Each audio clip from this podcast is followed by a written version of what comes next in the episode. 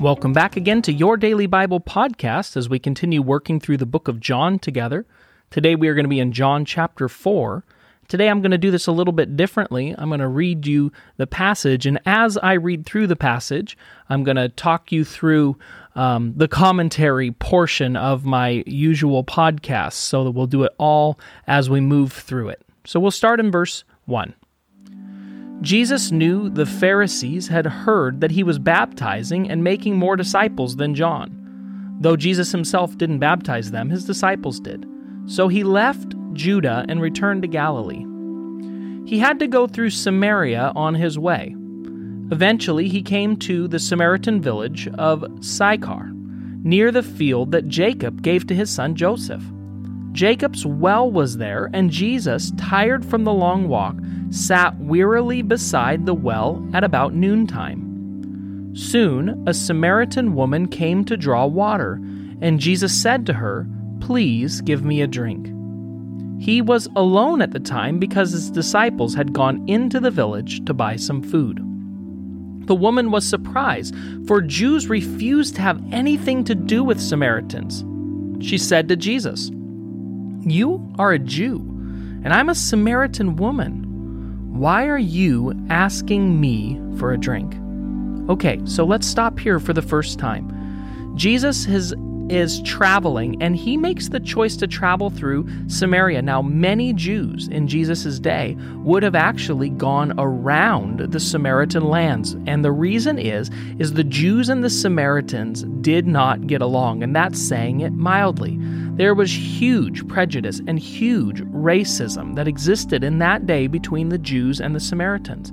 The Samaritans were a people that actually descended from when the Jews were carried off into captivity by, in the northern kingdom long ago by the Assyrian Empire, the offspring of those mixed blooded, half race Jew and Samaritan and uh, Assyrian people were known as Samaritans, and the Jews hated them. The Samaritans had their own mountain where they performed uh, sacrifice. They had their own holy places, and the Jews felt that they were the worst of all the worst. So now Jesus, unlike his fellow countrymen, travels through Samaria.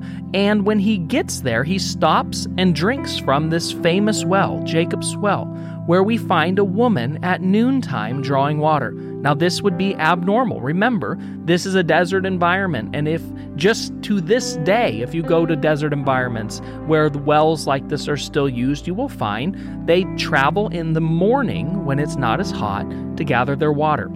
So there's a reason that this woman is there in the middle of the day when there's not a crowd. And then Jesus begins a conversation with her, and she's shocked because Jewish men do not speak to Samaritans, let alone a Samaritan woman. And so, Jesus replies to her question. She says, Why are you asking me for a drink? And we pick back up in verse 10. Jesus replied, If you only knew the gift that God has for you and who you are speaking to, you would ask me, and I would give you living water. Now, she doesn't understand this at all. Listen to what she says in verse 11. But, sir, you don't have a rope or a bucket, she said, and this well is very deep. Where would you get this living water?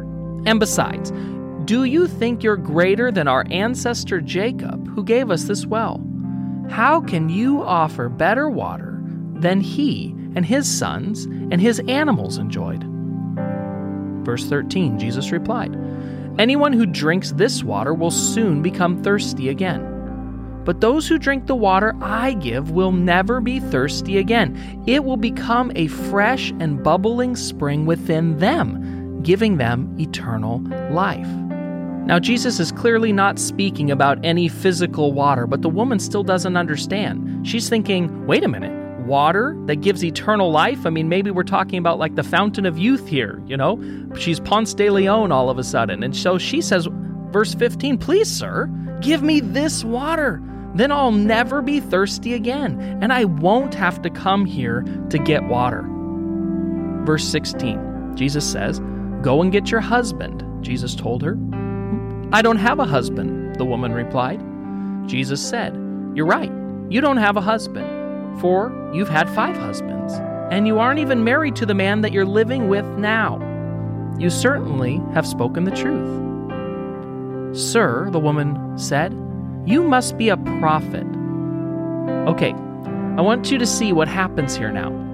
So, Jesus has just identified this woman and told us probably the reason why she's there midday getting water and not there when all the rest of the women in town are there because, well, she's had five husbands and she's sleeping with a man right now that's not her husband. This woman is either a prostitute or somebody that certainly has had a long track record with men in the village.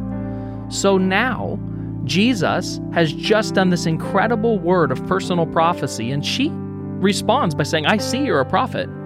But then look at what she does. She immediately changes the subject when she feels uncomfortable. Look what she does. We'll pick it back up now in verse 20. So tell me, why is it that you Jews insist that Jerusalem is the only place of worship, while we Samaritans claim it is here at Mount Gerizim, where our ancestors worshipped? So she changes the subject to a religious topic, probably something that people talked about all the time. This is one of the major differences between the Samaritans and the Jews. So, verse 21, Jesus replied, Believe me, dear woman, the time is coming when it will no longer matter whether you worship the Father on this mountain or in Jerusalem. You Samaritans know very little about the one you worship, while we Jews know all about him, for salvation comes through the Jews. But the time is coming, and indeed is now, when true worshippers will worship the Father in spirit and in truth. The Father is looking for those who will worship him that way, for God is spirit. So those who worship him must worship in spirit and in truth. So Jesus declares to her that right now, you worship here, we worship there, but a time is coming where none of that is going to matter. And in fact, that time is now, where God will be worshiped in spirit and in truth. So she responds in verse 25. The woman said, I know the Messiah is coming, the one who is called Christ. And when he comes, he'll explain everything to us. Now listen to what Jesus says. Because so often I hear people say, Why didn't Jesus speak more plainly? Why did he always speak in riddles or in parables? Why didn't he declare exactly who he was? Well, listen to verse 26. Then Jesus told her, I am the Messiah. Now, verse 27. Just then his disciples came back, and they were shocked to find him talking to a woman. But none of them have the nerve to ask, What do you want with her? or Why are you talking to her? The woman left her water jar beside the well and ran back to the village, telling everyone, Come and see a man who told me everything that I ever did. Could he possibly be the Messiah? So the people came streaming from the village to see him. I want you to see something amazing that's just happened. This woman has come face to face with Jesus. And Jesus, despite the culture and despite the customs, treated her with kindness, with respect. He spoke to her in a culture that very clearly, from the prejudice the disciples have just shown, that was not the custom. And when this woman came face to face with Jesus, she was changed. She left her water jar beside the well, that she left her possessions there and ran back to her village and gave a personal testimony that she has found someone that could possibly be the Messiah. And the people came streaming out of the village following her. Verse 31 Meanwhile, the disciples were urging Jesus, Rabbi, eat something. But Jesus replied, I have a kind of food that you know nothing about. Now, the disciples are a lot like you and I, and a lot like the Samaritan woman. They just don't get it. They're constantly thinking only of the physical, like we often do. So, verse 33 the disciples say, Did someone bring food to you while we were gone? The disciples asked one another. Then Jesus explained, My nourishment comes from doing the will of God, who sent me, and from finishing his work. You know the saying, there are four months between planting and harvest? But I say, wake up and look around. The fields are already ripe for harvest. The harvesters are paid good wages, and the fruit they harvest is people brought to eternal life. what joy awaits both the planter and the harvester alike. You know the saying, one plants and another harvests, and it's true. I sent you to harvest where you did not plant. Others had already done the work, and now you will get to gather the harvest. I want you to just picture what's happening. They're out at the well. The woman has gone into the village. She's bringing the whole village, you're going to find out in a minute. The whole village is on its way to meet Jesus. And Jesus is looking out over this massive crowd of people that's coming towards them. And he's telling his disciples, Look up, look around. The harvest is ready, it's ripe. And you guys are about to be part of a, a massive, abundant harvest of people into eternal life. Verse 39. Many Samaritans from that village believed in Jesus because the woman had said, He told me everything I ever did. When they came out to see him, they begged him to stay in their village. So he stayed for two days, long enough for many more to hear his message and believe. Then he said to the woman, Now we believe not just because of what you told us, but because we have heard him ourselves. Now we know that he is indeed the Savior of the world. I just want you to contrast this to the Jewish villages that Jesus has been ministering in.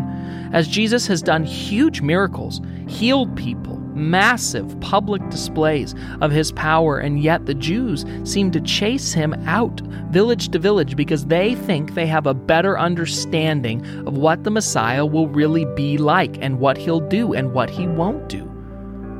Compare that to this village who Jesus has simply performed what I would call a minor miracle compared to many of the others, in that he was in a conversation with this woman and told her um, some facts about her past, and that has led to whole crowds of people being saved and coming to know Jesus as their Lord and Savior. Later in Scripture, Jesus will use the analogy of different types of soil to represent different types of people. And this village and this place was ripe soil, ready for harvest. And the testimony of this woman led to a massive revival breaking out. Let me ask you what is the soil like where you live? And what could you, sharing your testimony about meeting Jesus and what he's done for your life, what impact could that have on your city? On your neighborhood, and on your family. Let's pray. Jesus, I thank you that you came and you sought us out. You didn't wait for us to figure it out. You didn't wait for us to find you. Just like this woman at the well, you found her.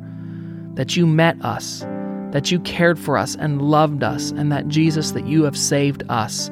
I pray we will be like the Samaritan woman and we will use our testimony to go and tell many, many, many people about what you've done in our life, and that we would see the harvest is ripe, and that you are seeking and saving the lost, and that you have a great plan to use our life to affect the lives of many. We pray it in Jesus' name. Amen.